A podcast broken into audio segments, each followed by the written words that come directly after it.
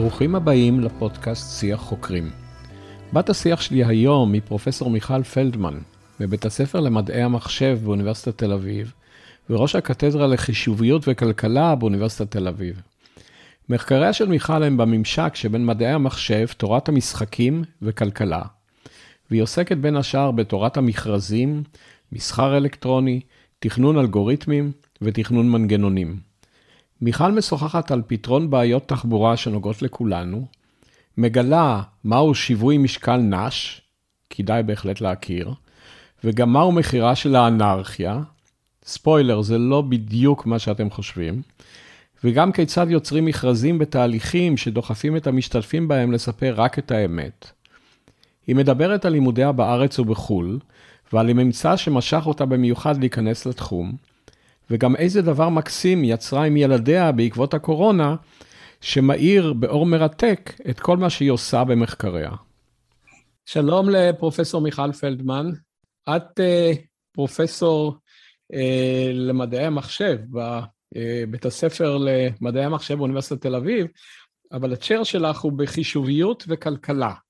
וכשהלכתי לי לחפש מה את עושה, חלק הכרתי קודם, מצאתי לשמחתי את הנושאים הבאים מנויים על ידך, תורת המשחקים, מדעי המחשב, מיקרו-כלכלה, תורת המכרזים, תכנון מנגנונים, מחיר האנרכיה, מסחר אלקטרוני, תכנון אלגוריתמים.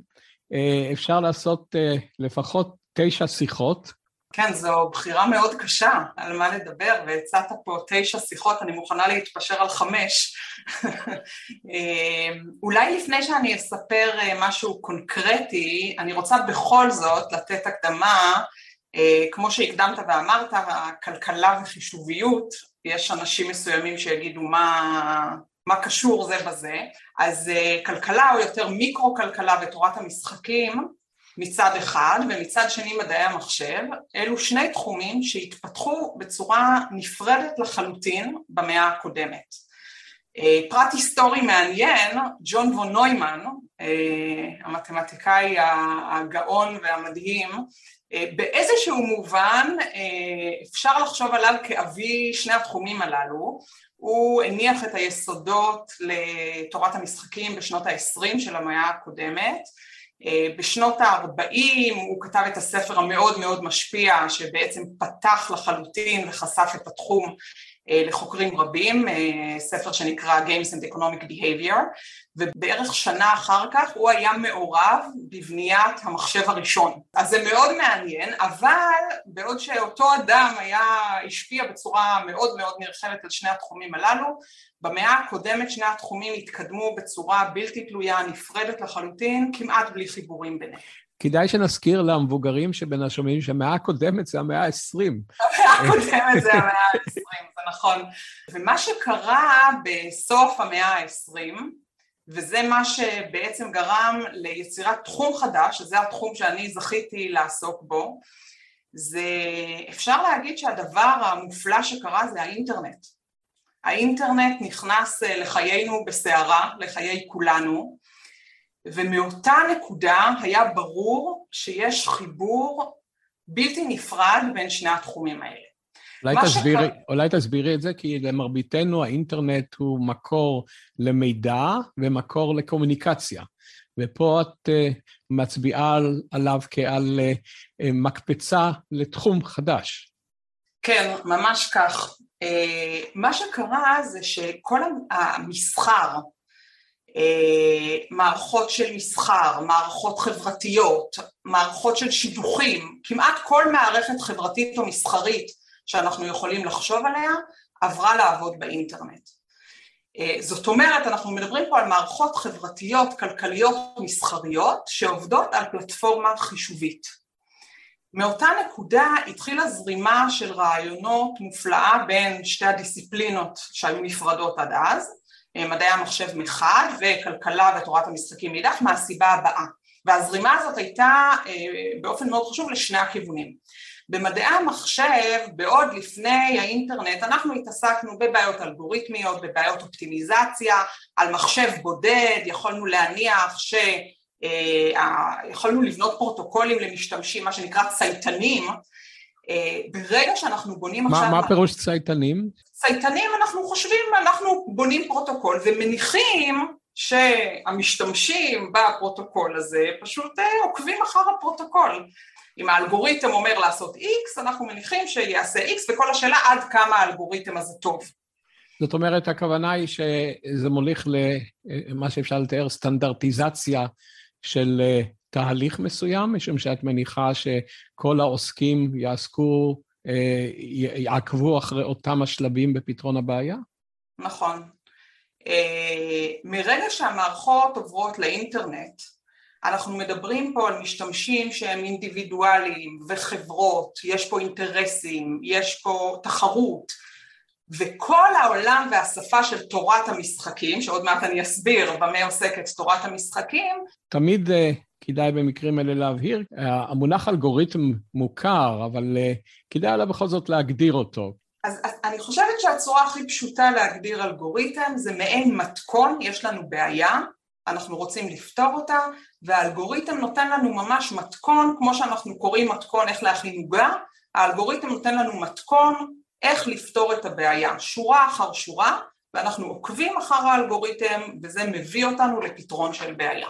אה, למשל, בעיה קלאסית מאלגוריתמים במדעי המחשב, יש לנו רשת של כבישים, ואנחנו רוצים למצוא את המסלול הקצר ביותר מנקודה א' לנקודה ב'. אה, ויש לנו אלגוריתם שפותר אותה, ועוד מעט אנחנו קצת גם נדבר על מתי אנחנו אומרים שהאלגוריתם הוא יעיל חישובית או לא יעיל חישובית, נשאיר את זה עוד, עוד קצת קדימה. אז דיברנו על העולם, על האינטרנט, אני קצת חוזרת, האינטרנט נכנס לחיינו ואנחנו בתוך העולם של מדעי המחשב נדרשים לפתור בעיות שאנחנו חייבים את השפה הכלכלית והתורת משחקית, אז אולי זה הזמן קצת להסביר במה עוסקת תורת המשחקים. תורת המשחקים זה תחום מתמטי שבו אנחנו מסתכלים על סיטואציות אה, אסטרטגיות. כמעט כל סיטואציה שאנחנו יכולים לחשוב עליה בעולם היא סיטואציה אסטרטגית, אנחנו, ובסיטואציה האסטרטגית כזו, הזו, אנו ממדלים אותה כמשחק, למשל אני ואתה יכולים עכשיו לשחק אה, משחק, בכל כל סיטואציה כזאת היא ממודלת כמשחק, בכל משחק יש שחקנים, מי המשתתפים במשחק, לכל שחקן יש אוסף של אסטרטגיות שמהן הוא בוחר, למשל אנחנו יכולים לשחק משחק, האם להגיע היום למפגש הזה שתכננו אה, להגיע אליו, בשיח החוקרים הזה. וכל אחד מאיתנו יש לו שתי אסטרטגיות, להגיע או לא להגיע. ומה שמיוחד, ב, שמיוחד במודל בכל משחק זה, וזה הרכיב החשוב ביותר, זה uh, התועלת של כל אחד מאיתנו שנגזרת מהבחירות של שנינו. זאת אומרת התועלת שלי במשחק נגזרת לא רק מהבחירה שלי האם אני אגיע היום למפגש או לא, אלא גם מהבחירה שלך האם תגיע למפגש או לא. אני, אני רוצה להבין, מיכל, אה, כשאת אומרת תועלת, האם זו תועלת מודעת? במקרה הזה זה טריוויאלי. אני מניח, אה, אם להגיע או לא להגיע, אנחנו רואים מה התועלת והנזק המודעים, אבל האם התועלת וה, והאנטי-תועלת יכולים להיות גם לגמרי לא מודעים, ואת מנסה אה, לחלץ אותם? אז זו שאלה מצוינת. לצורך פשטות, בוא נניח, זה מספיק סבוך גם ככה, אני מבטיחה לך, בוא נניח לא רק שהיא מודעת, אלא גם שאנחנו יכולים לפשט אותה למספר. אוקיי? וזה דרך מאוד נוחה לחשוב על דברים. תועלת גבוהה נחשוב עליה כמאה, ותועלת נמוכה נחשוב עליה כאפס. אז התועלת היא סובייקטיבית מבחינת הלקיחה שלי, אבל אני מניח שבמודלים שלך היא הופכת לאובייקטיבית. כן, במודלים שלי אני בונה, אפשר לחשוב על זה כמעין טבלה, שמספרת לנו כבחיר, אה, כפונקציה של הבחירה של כל אחד מאיתנו באיזו אסטרטגיה הוא בחר, אנחנו מקבלים אה, תועלות. למשל, הנה למשל אפשרות לטבלה כזאת, אם שנינו מגיעים אז שנינו מגיעים תועלת, שנינו מקבלים תועלת עשר למשל, נגיד נניח שזו תועלת גבוהה, אנחנו מאוד שמחים להיפגש ותכננו הרבה זמן לדבר והנה יוצא לנו להיפגש ואנחנו מקבלים תועלת עשר. אם שנינו לא מגיעים אז נניח שהתועלת שלנו היא אפס כי אנחנו לא הגענו, אבל הנה מקרה מעניין, אם למשל אני מגיעה ואתה לא מגיע, אז אולי התועלת שלי עוד יותר נמוכה מאפס, כי גם השקעתי וחשבתי והגעתי ואתה לא הגעת.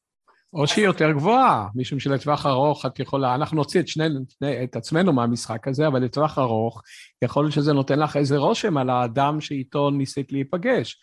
הוא קובע, הוא קובע ולא מגיע, זה, אבל בטווח רחוק תועלת אה, מאוד גבוהה, מאוד ממליץ. יכול מאוד להיות, אבל מה שחשוב זה שיש תועלת, ונניח שאנחנו יודעים את התועלת הזאת. והיא יכולה להיות שלילית. היא יכולה גם להיות שלילית. והרעיון בתורת המשחקים זה לקחת סיטואציות כאלה מהעולם, לנסות אה, לבנות מהן איזשהו מודל מופשט. עכשיו, בניית המודל לכשעצמה היא אומנות, כי אנחנו רוצים לבנות את המודל בצורה כזאת שמחד הוא יתפוס משהו מהמציאות, אנחנו נוכל לקבל תובנות על המציאות מתוך ניתוח שלו, מצד שני אנחנו חייבים לעשות אבסטרקציה, הפשטה, אנחנו חייבים להשאיר חלק מהפרטים בצד כדי שנוכל לנתח אותו בצורה מתמטית ריגורוזית. אחת השאלות הגדולות בתורת המשחקים זה לקחת משחק כזה ולנסות לנבא מה תהיה התוצאה שלו. אז יש לנו משחק, יש לנו שחקנים, יש לנו תועלות, ואנחנו רוצים לנבא באיזו אסטרטגיה יבחר כל אחד מהשחקנים. מה פירוש לנבא במקרה הזה? הרי לפי התיאור שלך, כפי שאני מבין אותו, הניבוי יוצא מעצמו. זאת אומרת, מתוך האלגוריתם שאת בנית והנתונים שאת מכניסה פנימה, לא? או, אז זו שאלה מצוינת, מה זאת אומרת לנבא? יש משחקים שבהם יהיה לי מאוד קל, אם אני עכשיו מנסה לנבא איך אני אתנהג, אוקיי? אז יש משחקים שבהם יהיה לי מאוד קל לנבא איך אני אתנהג, כיוון שלמשל אולי תמיד עדיף לי לנקוט באסטרטגיה א', לא משנה מה ידין יעשה, לי תמיד עדיף, תמיד אסטרטגיה א' מניבה לי תועלת גבוהה יותר. זאת אומרת להגיע למפגשים במקרה הזה. נניח, כן. אבל אולי יהיו סיטואציות, אולי יהיו משחקים, שבהם הבחירה שלי מאוד תלויה בבחירה שלך.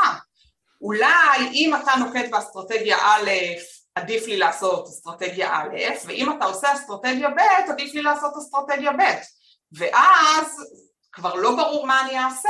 אין לי אסטרטגיה, אז... בלשון תורת המשחקים, אין לי אסטרטגיה דומיננטית, אין לי אסטרטגיה שהיא תמיד הכי טובה. ואז... אז האסטרטגיה שלך, מיכל, אה, היא גם מוכתבת על ידי המידע הקודם שיש לך. או, אז בשביל זה בדיוק אה, נולד נאש, מתמטיקאי שגם קיבל אה, פרס נובל והוא הציע את מושג הפתרון הבא, מושג פתרון של שיווי משקל, שהיום אנחנו קוראים לו שיווי משקל נש, והמושג, הניבוי שלו, של נש, אומר את הדבר הבא, אנחנו נסתכל על פתרון שהוא שיווי משקל, שהוא יציב במובן הבא, אנחנו מסתכלים על איזשהו פתרון, זאת אומרת איזושהי בחירה של אסטרטגיות של כל השחקנים, באופן שבהינתן התועלות של כל השחקנים, אם אנחנו מקבעים עכשיו את האסטרטגיות של כולם חוץ ממני, לי לא כדאי לסטות לאסטרטגיה אחרת. האם זה מקביל למה שאנחנו קוראים נקודת מינימום באיזושהי פונקציה של מוח נניח, שבו שם אנחנו נמצאים, לא כדאי לצאת משם? מצוין, זה בדיוק האנלוגיה הנכונה, אנחנו יכולים לחשוב על נקודת מינימום לוקאלית.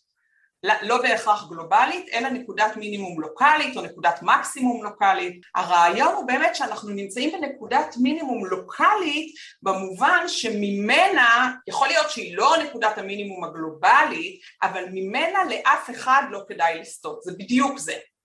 האם זה לא אה, פתרון אידיאלי לסכסוכים בינלאומיים? זאת אומרת, את רוצה להגיע לאיזושהי נקודת נש, ואומרת, זה מרגיע אותי, לא כדאי לאף אחד... לצאת משם, אלא אם הוא המשוגע התורן. אה, יש הרבה מאוד אה, יישומים ותובנות שאפשר לקבל באמת מתורת המשחקים ומנקודת שיווי משקל אה, בנושא של מדיניות ציבורית וסכסוכים בין מדינות והמלחמה הקרה. גם על המלחמה הקרה אפשר לחשוב עליה כמעין שיווי משקל נש.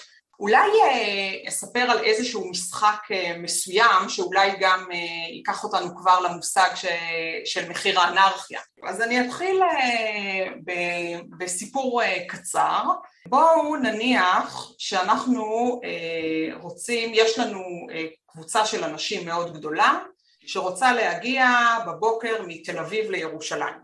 כל אחד מהאנשים האלה צריך לבחור האם לנסוע מכביש, יש שני כבישים שמובילים מתל אביב לירושלים, וכל אחד מהאנשים צריך לבחור באיזה כביש אה, לנסוע.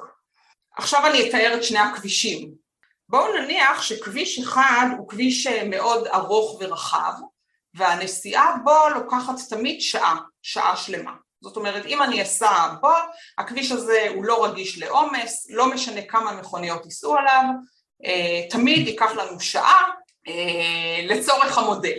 ויש כביש אחר, שהוא אולי אתה יותר תתחבר אליו, יש כביש אחר שהוא כביש, אה, אני קצת מקצינה את הסיטואציה, בואו נניח שהוא כביש שהוא מאוד רגיש לעומס, ולכן זמן הנסיעה עליו הוא ממש פרופורציוני לכמות התעבורה שנוסעת עליו. למשל, בואו נניח שאם אה, כל המכוניות תיסענה בכביש הזה, אה, זמן הנסיעה של כל מכונית יהיה שעה, ואם חצי מכמות המכוניות ייסעו עליו אז זה ייקח לכל מכונית חצי שעה, ואם רבע מהמכוניות ייסעו עליו זה ייקח לכל מכונית רבע שעה וכן הלאה וכן הלאה. עכשיו בוא נניח יודעים שאתה רוצה לצאת בבוקר מתל אביב לירושלים ואתה שואל את עצמך באיזה כביש לבחור, כן? אז תיארנו פה משחק, יש לך שתי אסטרטגיות שמהן אתה בוחר ואתה צריך להחליט האם לנסוע מהכביש הרחב והארוך שבו ייקח לך תמיד שעה לנסוע או מהכביש אה, הצר שהוא רגיש לעומס ושם משך הנסיעה יהיה תלוי בכמות העומס. אני רוצה לטעון שתמיד אתה תבחר בכביש הצר, אה, כי במקרה הכי גרוע שבו כל שאר המכוניות ייסעו דרך אותו כביש, זה ייקח לך שעה. בכל מקרה אחר זה ייקח לך פחות משעה, בעוד שבכביש הרחב זה ייקח לך תמיד שעה. בגלל ולכ... שהוא שונה באורכו. בגלל שהוא שונה באורכו. ובמקרה הזה אני מודע להחלטה, אני עושה את זה בראש צלול. בראש צלול אתה עושה ממש החלטה, אתה פותר בראש בעיית אופטימיזציה ואתה אומר ברור שעדיף לי לנסוע מהכביש ש... הקצר יותר. וכמובן שאנחנו לוקחים את הבעיה כאן כבעיה נקייה במרכאות, כי אנחנו לא מוסיפים אה, תובנות נוספות. למשל, יכול להיות שאני יודע שבכביש הצר יש יותר תאונות דרכים, או יכול להיות שאני יודע שאין שם אה, שוליים. או יכול להיות שאני יודע שאין תחנת דלק בדרך. אנחנו עוזבים את זה בצד. בדיוק, וזה, ולזה התכוונתי כשאמרתי קודם שאנחנו אה, עושים הפשטה של הבעיה ואנחנו בוחרים המון פרטים להשמיט מתוך הבעיה שלנו כדי ליצור באמת בעיה נקייה מאוד, שנוכל לתת תובנות אה, מתוכה. אבל אולי בגלל הבעיה הזו מראש אנחנו צריכים לנקות את הבעיה, בעיות סבוכות מאוד, כמו למשל יחסים בין אישיים, אה, או בעיות בינלאומיות, אה, הן קשות מאוד אה, לגישה כזו, כי שם יש כל כך הרבה משתנים שצריך לקחת אותם בחשבון, וחלקם לא ידועים. כן, אז, אז אולי אנחנו נגיע לזה בהמשך, אבל באמת אנחנו בדרך כלל אוהבים, אוהבים להסתכל על בעיות נקיות. אוקיי? אז לצורך העניין, עכשיו אנחנו נסתכל על הבעיה הנקייה הזאת. עכשיו בואו נחשוב מה יקרה. אתה עושה את החשבון המאוד רציונלי הזה, ואתה נוסע בכביש הקצר יותר, כי במקרה הכי גרוע תיסע עליו שעה, וזה, וזה מה שיקרה במקרה הכי טוב בכביש הרחב. אבל כמוך, כל שאר אה, המכוניות, כל שאר הנהגים יעשו בדיוק את אותו שיקול, וכולם ייסעו מהכביש הקצר יותר. ומה יהיה זמן הנסיעה הממוצע? זמן הנסיעה הממוצע יהיה שעה, כי כולם ייסעו בכביש הקצר, משך הנסיעה לכל הנהגים יהיה שעה שלמה, והזמן הנסיעה הממוצע יהיה שעה. אבל בואו נחשוב עכשיו על סיטואציה אחרת, שבה אני הייתי יכולה להכתיב לאנשים מהיכן לנסוע. סיטואציה שבה אתה לא ישות אוטונומית, אלא אני מכתיבה לך איך לנסוע. מה הייתי עושה על מנת להביא למינימום את זמן הנסיעה הממוצע. אם למשל הייתי מנתבת חצי מהתעבורה מהכביש הקצר, כל, כל נהג שם היה נוסע חצי שעה, כי חצי מהתעבורה הייתה נוסעת עליו, וחצי מהתעבורה מהכביש הארוך, שם באמת כל נהג היה נוסע שעה, אז חצי מהתעבורה הייתה נוסעת חצי שעה, חצי מהתעבורה הייתה נוסעת שעה שלמה, וסך הכל זמן הנסיעה הממוצע היה 45 דקות. ואיך הדבר הנעשה בפועל נניח? היית מתארת לעצמך בסימולציה שאת עושה, שיעמוד יעמוד צמד שוטרים נניח במסעף שבין שני הכבישים ויכוון זה לכאן וזה לכאן. אבל ההכוונה תהיה אישית. זאת אומרת, נהג מספר אחת לכאן, נהג מספר שתיים לשם, זה לדעתי יוליך אותנו בסופו של דבר לשאלה של אה, מה זה פרנס ומה זה צדק, אבל נעזוב את זה עכשיו. אוקיי. Okay, מישהו. יקבע לנו איך אנחנו נתנהג.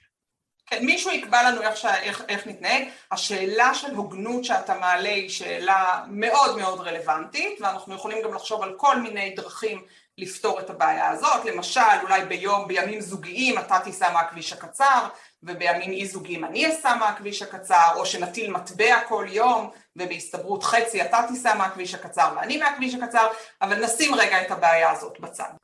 אז uh, אנחנו חוזרים לבעיית הניתוב. אז באמת יש, אפשר לחשוב על שוטר שמנתב את התעבורה ובאמת אנחנו, אנחנו מפסידים מבחינת יעילות כלכלית באותה מערכת כבישים אנחנו מפסידים, במקום שזמן, בפתרון האופטימלי זמן הנסיעה הממוצע הוא 45 דקות ובפתרון שבו כל שחקן עושה כטוב בעיניו, אני תמיד מדמיינת את הביטוי מספר שופטים, בימים ההם אין מלך בישראל, איש הישר בעיניו יעשה. עכשיו אפשר להגיד, וואו, אז איך, איך, איך האנשים לא מתארגנים, איך האנשים לא מתארגנים לפתרון האופטימלי? אבל בנקודת, אותה נקודה שבה כל הנהגים נוסעים מהכביש הקצר היא נקודת שיווי משקל. לאף אחד אין אינטרס לסטות ממנה. אז זו נקודת נש? זאת אומרת, זו, זו נקודת... זו נקודת שיווי משקל נש, כן. לאף אחד אין שום סיבה לזוז מהמקום הזה. זה לא טוב. עכשיו, הדוגמה הזאת... זה לא שאני... לא טוב, זה לא טוב לפרט, או זה לא טוב לחברה, או זה לא טוב לשניהם. או, אז במקרה הזה זה לא טוב לחלק מהפרטים, אמ, לקולקטיב זה בטח לא טוב, ויש דוגמאות קיצוניות יותר, אני לא, אני לא אכנס לזה, אבל הדוגמה הזאת, הדוגמה הראשונה שנתתי היא דוגמה מאוד לא חדשה, היא דוגמה בת מאה שנה, שפיגו בשנת 1920, הבחין בתובנה הזו ש, שבמערכת תחבורה כזאת יכול להיות ש... המצב לא יהיה אופטימלי. אמ, הרבה שנים לאחר מכן, כמה עשרות שנים טובות לאחר מכן, כשנכנס נכנס מדעי המחשב, התחום של מדעי המחשב לתוך הסיפור הזה, אנחנו התחלנו לשאול את עצמנו שאלות כמותיות. אז אני מניחה שמה שעובר לך בראש, אני תיארתי סיטואציה מאוד מאוד מאוד פשוטה, שני כבישים, שתי ערים, אה, ואנחנו רואים שבשיווי משקל נש הזמן הממוצע של הנסיעה הוא, אנחנו משלמים בעצם 33 אחוזים בזמן הנסיעה. במקום שלושת רבעי שעה, אנחנו נוסעים שעה. פירושו שלמי שמסכים ולא מתמרד ולא הופך לאנרכיסט אה, בנקודה הזו, הוא צריך מידה מסוימת של אלטרואיזם. כי הוא צריך להבין שבהקרבה שלו אה, של משהו נכון. פרטי, הוא תורם לכלל. נכון, נכון, נכון. ו- וחלק מהעניין, אפשר לחשוב גם על מודלים בהחלט שמכניסים אלטרואיזם לסיפור, אבל בואו נשים עכשיו לחלוטין אלטרואיזם בצד. אנחנו, השחקנים שלנו הם שחקנים רציונליים, אגואיסטים, תועלת, אגואיסטים, ממש. זאת אומרת, זה נקרא, הספרות הזאת נקראת selfish routing. כל אחד הוא דואג רק לעצמו, מה שאני מניחה לא כל כך רחוק מהמציאות.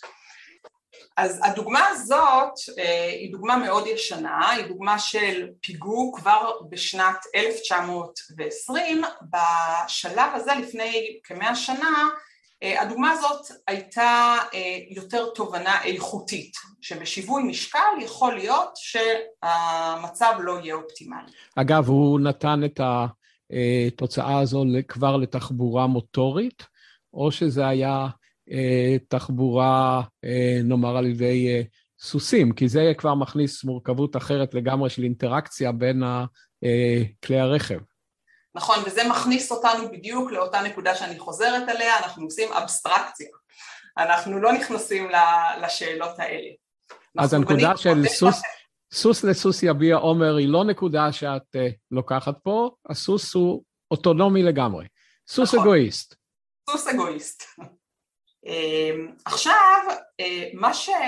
אז מה שאני סיפרתי לך, נתתי לך דוגמה מאוד מאוד פשוטה, שבה העלות החברתית היא שאנחנו נוסעים 33 אחוזים יותר זמן ממה שהיינו נוסעים אם באמת היה אלטרואיזם, אם היינו מוכנים לאיזושהי רגולציה, שמישהו היה מכתיב לנו מלמעלה איך, איך אה, להתנהג, איך לנסוע.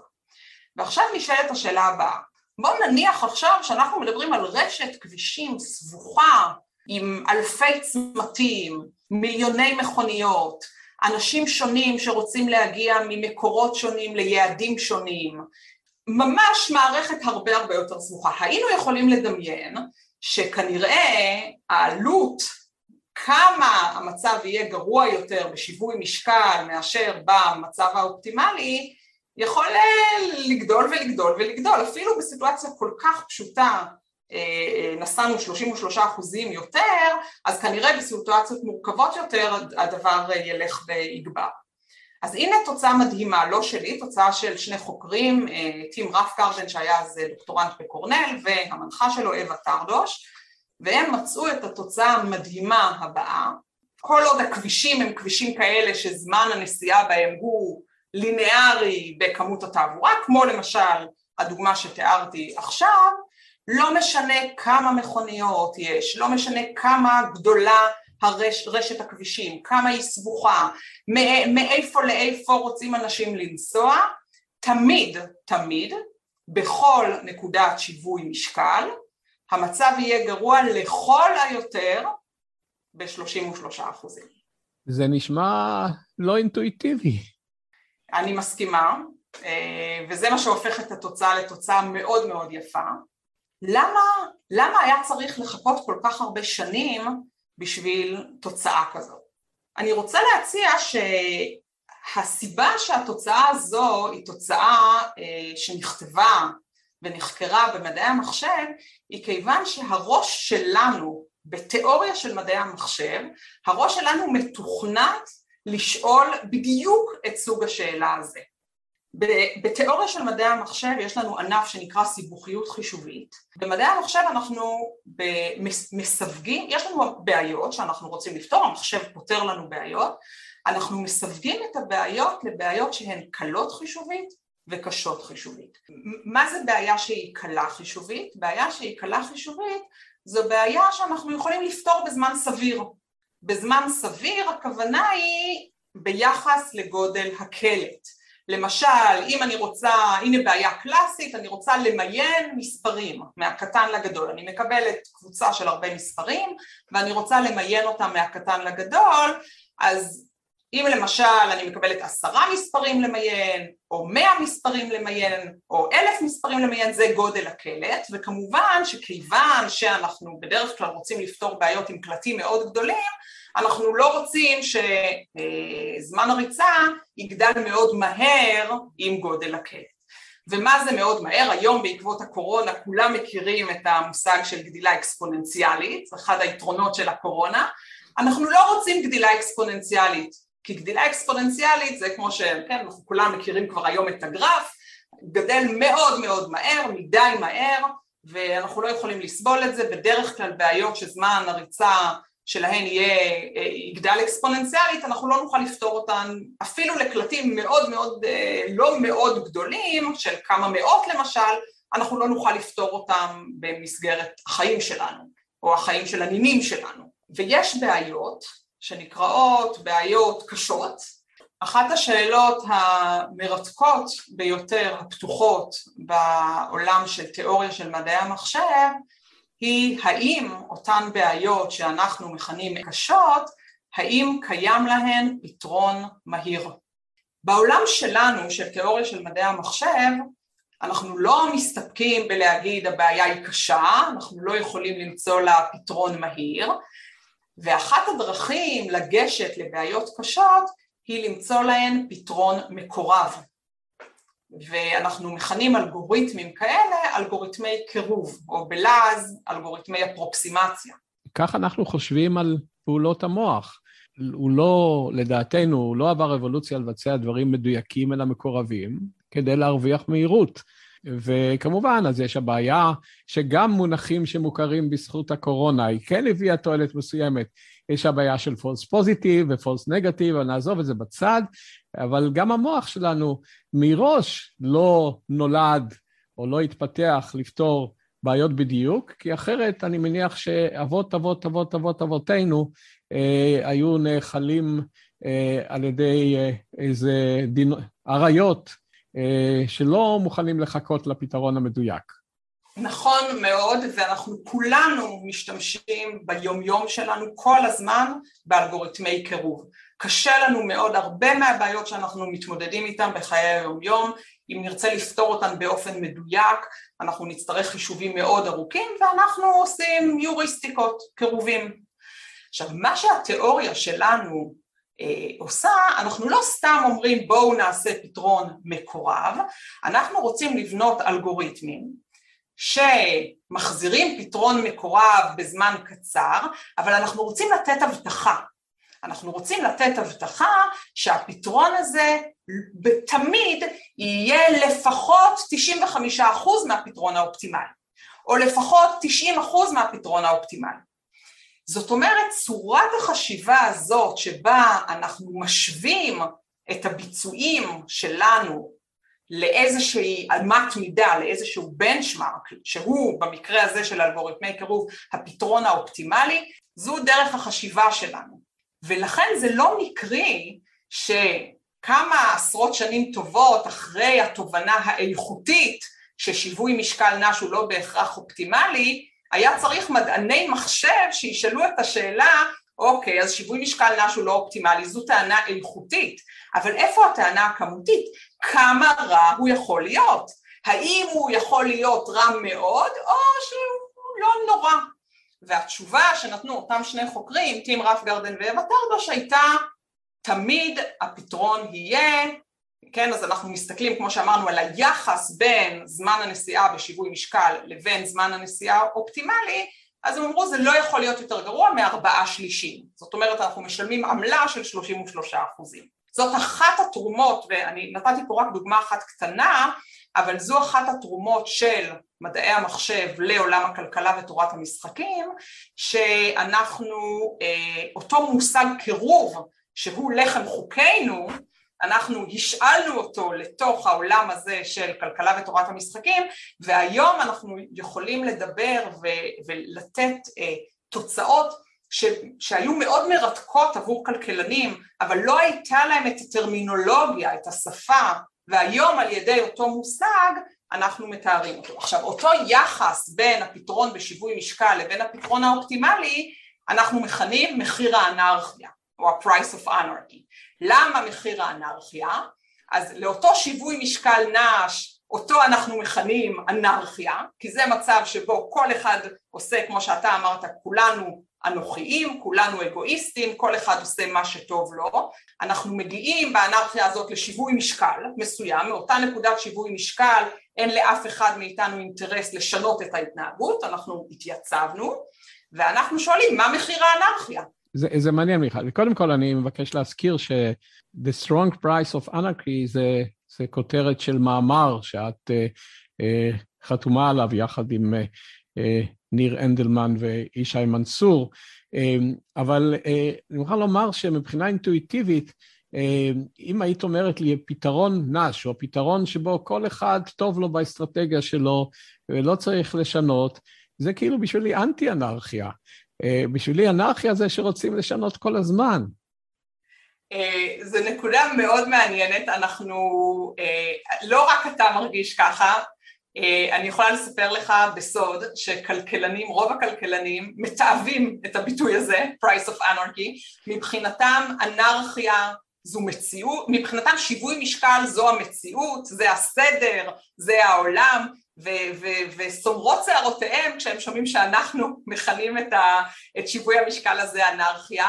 ולכן אני, מה שאמרתי קודם, איש הישר בעיניו יעשה, אני, אני באמת חושבת על זה כאנרכיה ואני חושבת בדיוק בימים ההם אין מלך בישראל זה בדיוק ה-price of anarchy, מחיר האנרכיה, כי זאת ההשוואה בין המצב של איש הישר בעיניו יעשה, לבין המצב שיש מלך בישראל, שזה אותו שוטר שמנתב את התעבורה כדי להגיע למצב האופטימלי. אז המונח אנרכיה פה, רק כדי לסבר את האוזן ואת האנרכיזם הטמון בי, הוא מתייחס לא לתחושה הפנימית שלי, אלא לעובדה שזו מערכת שאין בה אה, מנהל, ואת אומרת, אנחנו קוראים לזה, או התחום אה, קורא לזה אנרכיה, כי אין, אה, אין מלך בישראל.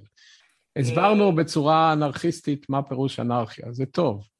ועכשיו אם ניקח איזה צעד קדימה לאותו מאמר שאתה מזכיר, Strong Price of Anarchy, אנחנו שואלים את השאלה הבאה, עד עכשיו דיברנו על מושג של שיווי משקל נש.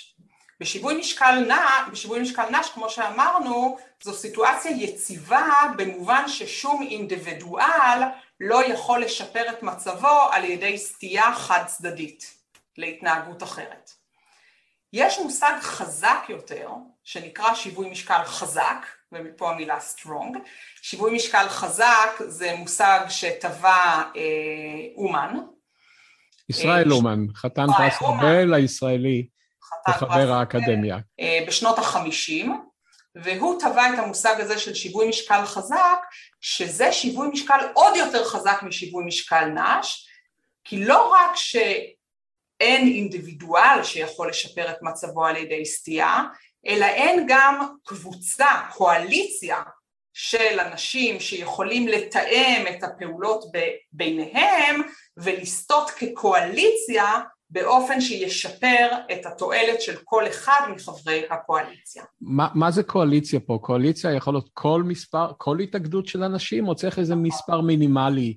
אז בוא, בואו נחשוב על קואליציה ככל מספר של אנשים, אוקיי? אז למשל בדוגמת הניתוב בכבישים שדיברנו עליה קודם, יכול להיות שאין שחקן אחד שיכול לנסוע מנתיב אחר ולשפר את מצבו, אבל אולי קבוצה של עשרים נהגים ביחד יכולה לתכנן את הנסיעה שלהם באופן שכולם ירוויחו, הרי יש לנו פה סיטואציה מאוד סבוכה שכל נסיעה, כל החלטה של נהג משפיעה על כולם. וזה מצב שהוא, שהוא עוד יותר חזק. דרך אגב, מה שלא אמרתי והייתי צריכה להגיד, התרומה המאוד מאוד משמעותית של נש לאותו מושג, לא רק שהוא טבע את המושג שיווי משקל, הסיבה שהמושג הזה כל כך תפס בעולם תורת המשחקים היא שהוא הוכיח בשנות החמישים את המשפט המתמטי המדהים הבא, בכל משחק קיים שיווי משקל. שזה אולי גם לא מאוד... בכל משחק, בכל תחום, בכל מספר משתתפים, בכל תנאי התחלה? בכל תנאי התחלה, בכל מספר משתתפים, בכל טבלה, בכל דרך שבה תמלא את טבלת התועלות, תמיד קיימת נקודת שיווי משקל. זאת אומרת, גם במצב שנראה נורא ואיום, שבו רואים שאחד השחקנים הוא, מה, מה זה מצב מביך, עדיין אפשר למצוא מצב שבו הוא יגיד, בסדר, אני לא רוצה לזוז מפה, יותר רע לא יהיה, יותר טוב לא יהיה, צריך להישאר פה. זה חשוב נכון. מבחינה בינלאומית.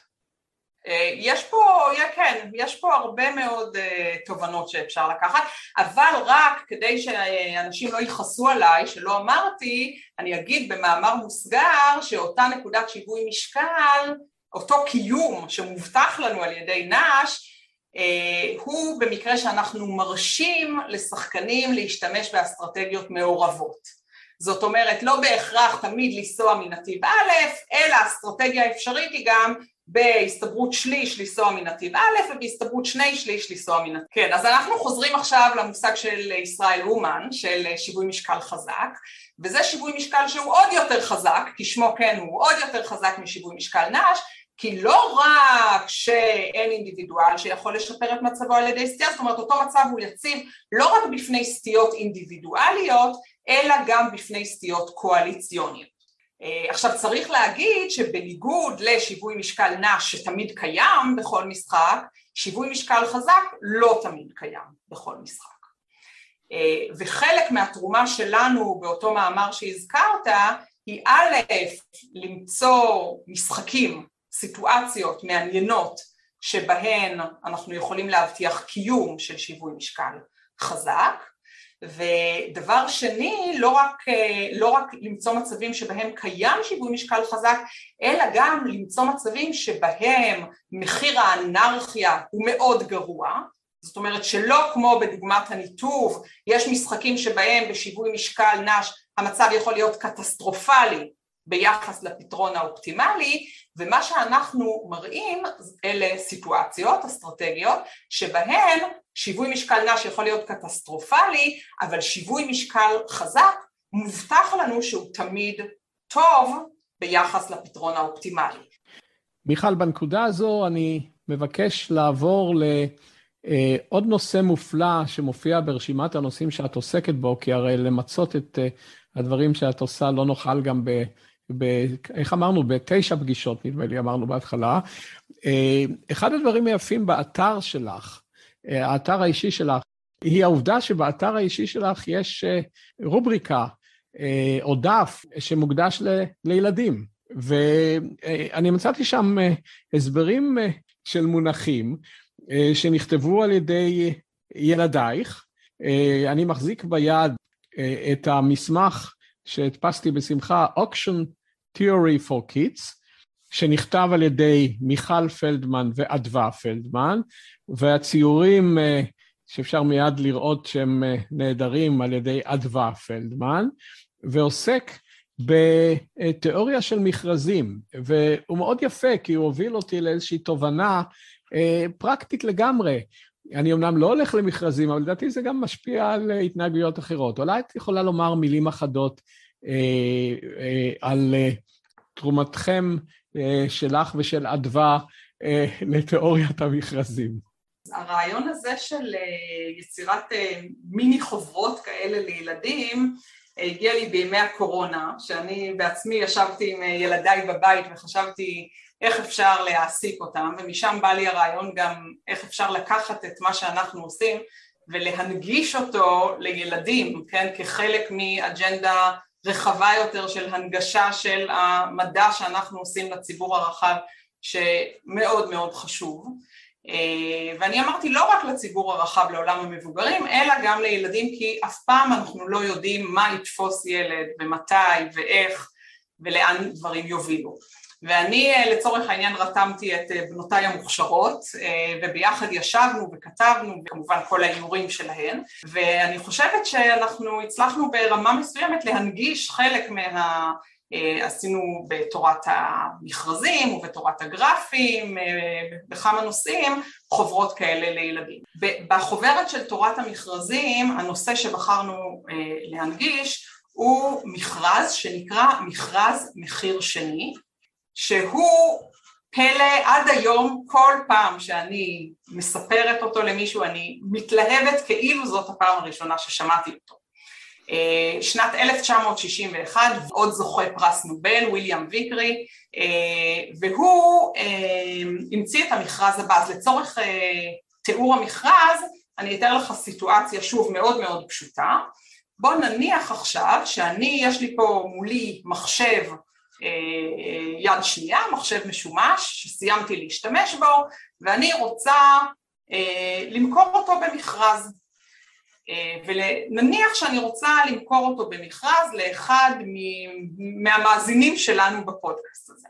מה המטרה שלי? בואו נניח שאני לא מנסה פה להתעשר דרך המכרז הזה, כל מטרתי היא לתת את המחשב לבן אדם שהכי זקוק לו למשל יכול להיות שלך יש עכשיו מחשב חדש ואם אני אתן לך עכשיו מחשב זה לא שווה לך כלום כי אין לך מה לעשות עם עוד מחשב ולעומת זאת אולי איזשהו סטודנט שאין לו מחשב בכלל מאוד מאוד ישמח לקבל את המחשב המשומש שלי. אז שוב אנחנו בונים מודל מתמטי, במודל המתמטי הפשוט מאוד שלנו לכל אחד מהמאזינים פה בפודקאסט יש ערך למחשב אז אולי למשל ושוב זה ערך מספרי אנחנו יכולים לחשוב עליו כערך בשקלים, אז אולי למשל הערך שלך למחשב הוא אפס, והערך לסטודנט שמאזין לנו שאין לו מחשב הוא אולי 100 שקלים, ואולי למאזין אחר או למאזינה אחרת הערך הוא 200 שקלים וכן הלאה וכן הלאה. אני רוצה לבנות מכרז שבו המחשב שלי ילך לבן אדם, למאזין, שהערך שלו עבור המחשב הוא הגבוה ביותר. מה אני יכולה לעשות? אני יכולה להכריז על מכרז כזה, כיוון שאמרתי שהמטרה שלי היא לא להתעשר, לא מעניין אותי כמה כסף אני ארוויח, מעניין אותי רק מה שנקרא למקסם את הרווחה החברתית, לתת אותו לבן אדם שהכי זקוק לו, אני יכולה להכריז על המכרז הבא. אני יכולה לבקש מכם, בבקשה כל אחד מכם תגישו לי הצעה, תספרו לי במעטפה סגורה מה הערך שלכם למחשב, ואני אתן אותו לבן אדם שהמחשב הזה הכי שווה לו. מה הבעיה? אנחנו חוזרים שוב להנחה שאנשים הם אגואיסטים, ממקסמי תועלת, אתה ידין שאתה למשל זה שווה לך אפס, אבל למשל אותו סטודנט שזה שווה לו 100 שקלים, הוא יגיד לעצמו, אני לא צריך לשלם כלום על המחשב, למה לי להגיד 100 שקלים? אני אגיד שזה שווה לי אלף שקלים, אני אגיד שזה שווה לי מיליון שקלים, וכל אחד מהמאזינים שלנו יעשה את אותו חשבון, ואני לא אצא מזה, אני לא אצליח להעניק את המחשב לבן אדם שזה הכי שווה. רעיון הבא זה הרעיון המתבקש, אני לא, אני אבקש מהאנשים לתת הצעה למחשב, אבל אני אדרוש מהם בסוף גם לשלם את ההצעה שהם הציעו, כדי שהם לא יעשו את אותו טריק של להגיד זה שווה לי אלף שקלים, כשזה שווה להם מאה שקלים. מה הבעיה? הבעיה היא שאותו סטודנט שהמחשב שווה לו מאה שקלים, עכשיו הוא רוצה, אם הוא ישלם מאה שקלים על המחשב, מה התועלת שלו בסופו של דבר? התועלת של בן אדם שהמחשב שווה לו 100 שקלים והוא שילם עליו 100 שקלים היא אפס, כן? בואו נניח שתועלת של בן אדם זה הערך שלו למוצר פחות כמה שהוא שילם עליו ולכן הוא יתחיל לעשות שיקולים אסטרטגיים, הוא יגיד נראה לי שהמאזינים פה זה בטח שווה להם הרבה פחות, אולי הערך הגבוה ביותר חוץ ממני הוא 70 שקלים ולכן אני אציע 71 שקלים. וככה התועלת שלי תהיה הרבה יותר גבוהה, תהיה לי תועלת, אם אני אקבל את המחשב תהיה לי תועלת של 29 שקלים לעומת אפס. ואנשים יעשו שיקולים משיקולים שונים. בסופו של דבר שוב אני לא אצליח לגרום לאנשים להגיד את האמת ועכשיו בא ויקרי ושאל את השאלה הבאה. האם אני יכולה לתכנן מכרז שיעשה את הקסם הבא? ואני לא סתם משתמשת במילה קסם אני באמת מתפעלת מזה עדיין כמו ביום הראשון ששמעתי את זה. את הקסם הבא אני אבנה כללים של מכרז באופן שהתמריץ של כל בן אדם יהיה להגיד לי את האמת, את כל האמת ורק את האמת. זאת אומרת, אני אבנה את הכללים של המכרז באופן שאתה ידין, כשאתה חושב כמה להציע לי, אתה לא צריך לשקול שום שיקולים אסטרטגיים, לא צריך להיות לך שום מידע מוקדם על האוכלוסייה שמשתתפת במכרז הזה. לא משנה כלום, לך יהיה שווה תמיד להגיד, לכתוב לי במעטפה בדיוק את הערך שהמחשב שווה לך. והתשובה שהוא נתן היא שיש מכרז כזה, והוא מכרז מאוד מאוד פשוט, והוא נקרא מכרז מחיר שני. במכרז מחיר שני כל אחד נותן הצעה, כותב לי במעטפה סגורה את הערך כמה המחשב שווה לו והכלל של המכרז הוא הכלל הבא, המחשב ילך להצעה הגבוהה ביותר, באמת הבן אדם שהציע את ההצעה הגבוהה ביותר אני אתן לו את המחשב, אבל הוא לא ישלם את ההצעה שלו, הוא, יצל, הוא ישלם את ההצעה השנייה בגובהה. זה הטריק היחיד. והדבר המדהים הוא שבמכרז כזה לא משנה אם אתה מנצח או מפסיד, אם אין לך שום מידע מוקדם, כלום לא משנה, תמיד הדבר שהכי משתלם לך לעשות הוא להגיד בדיוק את האמת, בדיוק את הערך. אם אתה מנצח, ואפשר לעשות ניתוח מאוד מאוד פשוט, אם, אתה, אם ניצחת, אם אתה נתת את ההצעה הגבוהה ביותר, כל עוד תגיד הצעה שהיא הצעה גבוהה יותר מההצעה השנייה בגובהה אתה לא מרוויח ולא מפסיד, כי אתה במילא משלם את ההצעה השנייה בגובה, ואם תגיד הצעה נמוכה יותר, רק הפסדת את המוצר, ולכן לא שווה לך לשקר. מה קורה עם מי שהפסיד את המוצר? מי שהפסיד את המוצר זה אומר שהוא נתן הצעה שהיא לא ההצעה הכי גבוהה. כל עוד הוא אומר הצעה שהיא הצעה נמוכה יותר מההצעה הכי גבוהה, הוא לא הרוויח ולא הפסיד, הוא עדיין לא מקבל את המוצר. הדרך היחידה שלו לקבל את המוצר היא להגיד הצעה גבוהה יותר מההצעה הכי גבוהה ולשלם את ההצעה הגבוהה ביותר כרגע שהיא גבוהה יותר מכמה שזה שווה לו. המסקנה, זה יעבוד רק אם הוא באמת יגיד מהו המחיר שהדבר הזה ראוי לו מבחינתו. בדיוק, המסקנה היא שהדרך הדרך שלו למקסם תמיד את התועלת של עצמו היא להגיד בדיוק את האמת והמכרז הזה נקרא, נקרא מכרז כן, כן מלשון כנות. זה, זה די מדהים לראות שחישובים של אה, תורת המשחקים, אה, אפשר להגיע למסקנה שהאמת כדאית. החוכמה בתחום הזה של תכנון מכרזים, או באופן כללי יותר תכנון מנגנונים, שדרך אגב התחום הזה של תכנון מנגנונים אפשר לראות אותו כתמונת ראי לתחום של תורת המשחקים. בתורת המשחקים אנחנו מקבלים משחק ומנסים לנתח מה תהיה התוצאה שלו. בתכנון מנגנונים, או במקרה שלנו בתכנון מכרזים, אנחנו בונים את המשחק באופן שהתוצאה שלו כאשר אנחנו משחקים מול שחקנים אסטרטגיים תהיה טובה מבחינתנו.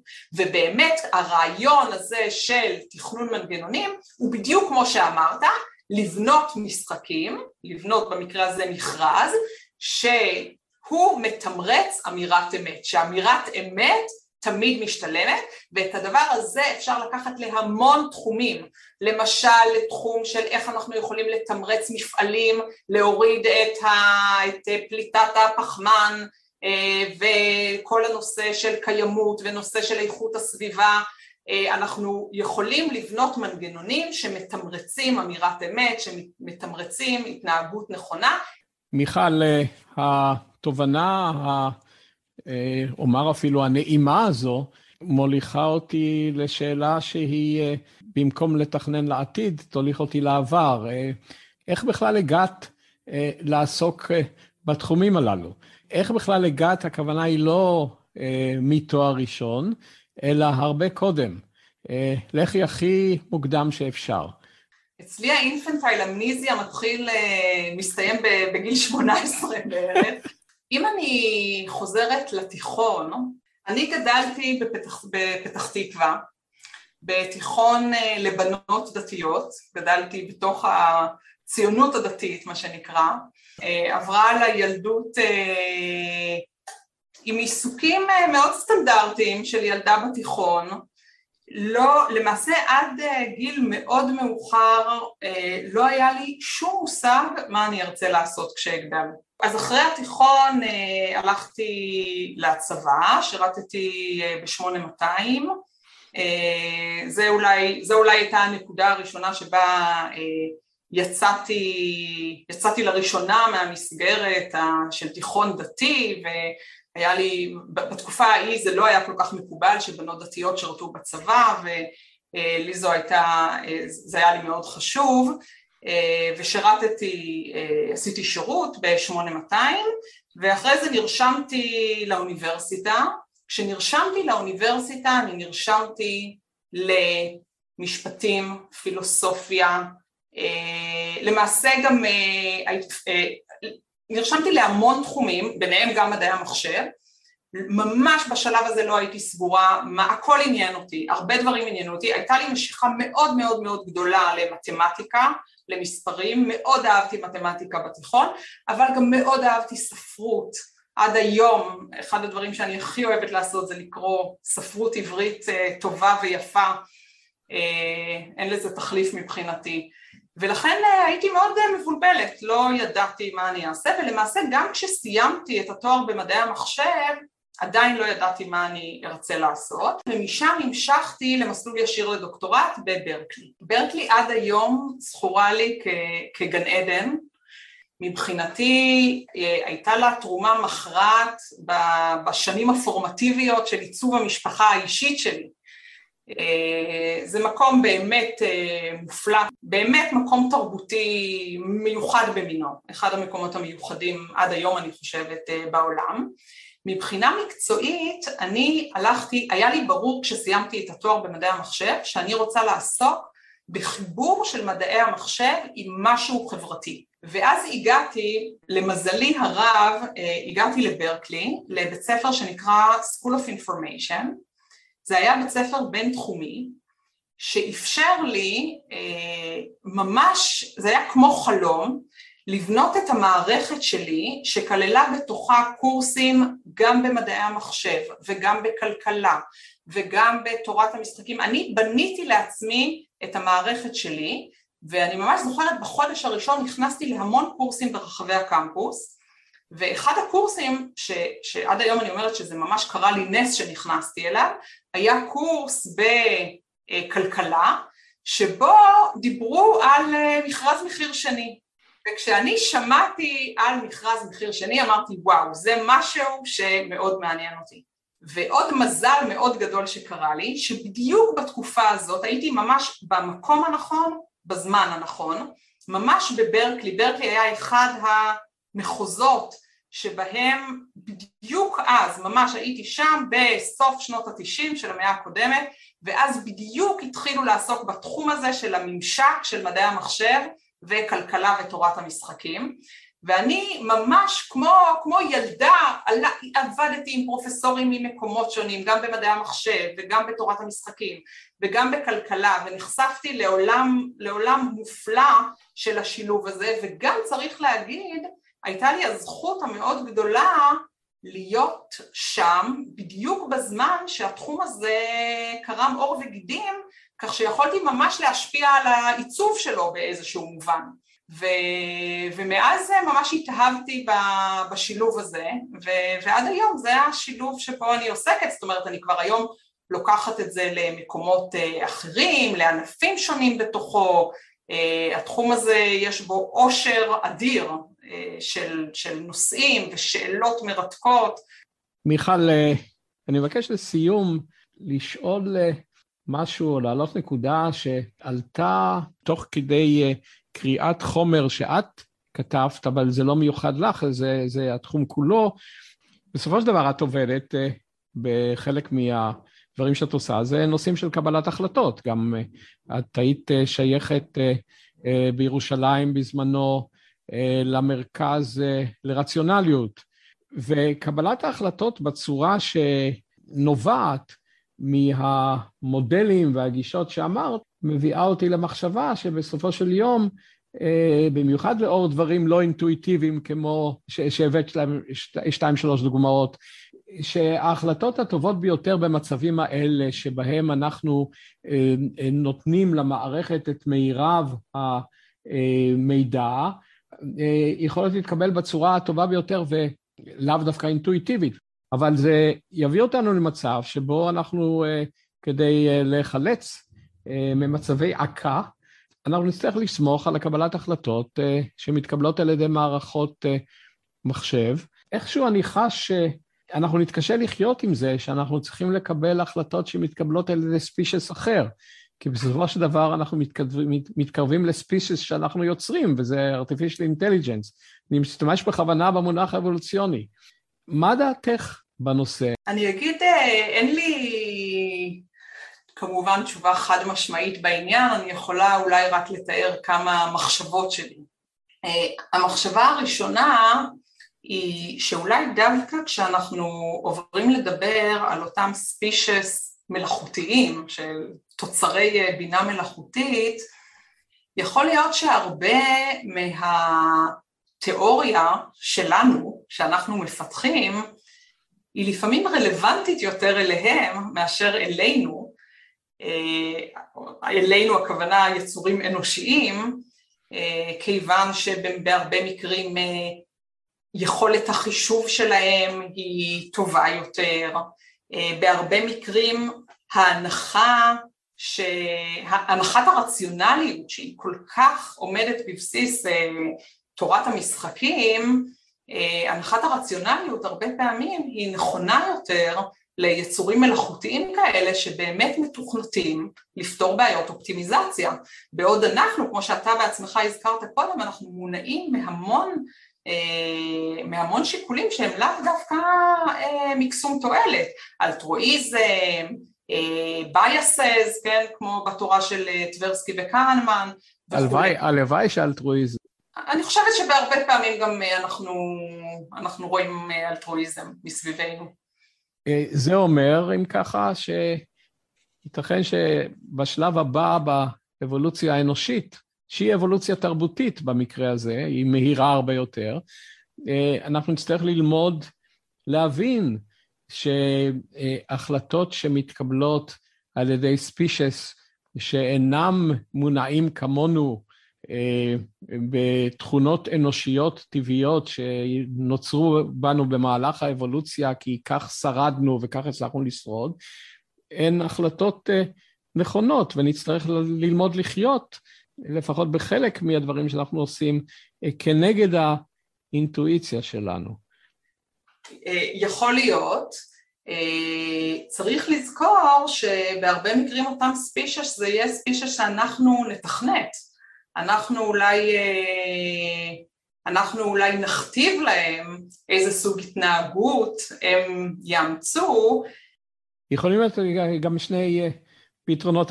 אחד מהם שאנחנו נחליט אה, להעניק ליצורים האלה תכונות אנושיות יותר, כדי שנוכל להרגיש יותר נוח איתן, הרי אם אנחנו מתכנתים אותן, אז זה צד אחד של הספקטרום, אבל הצד השני של הספקטרום, שהם יהיו כל כך חכמים, שאיך שלא נתכנת אותם, הם לא ממש ישימו לב למה שאנחנו אה, רצינו בהתחלה. אבל אני מעדיף אה, לסיים עם, ה, עם הצד האופטימי, שאנחנו נדע לנצל את היכולות היוצאות מן הכלל של המערכות האלה שאנחנו יוצרים, ולהשתמש לצרכים טובים בלבד בתובנות שמדעניות ומדענים כמוך מספקים בשילוב שבין מדעי המחשב לחיים האמיתיים, כלכלה, חברה וכדומה, ואני אזכור את תורת המכרזים אה, הן בשל התוצאה המפתיעה והן בשל העובדה שעשית הדבר הכל כך יפה אה, יחד עם משפחתך בתקופת הקורונה, הסברתם מונחים מאוד מעניינים ותובנות מאוד מעניינות, ואני רוצה להודות לך על השיחה המרתקת הזאת. אה, אני הגעתי בשיחה הזו לשיווי משקל נש, אני לא רוצה לצאת ממנה. תודה רבה, ידין.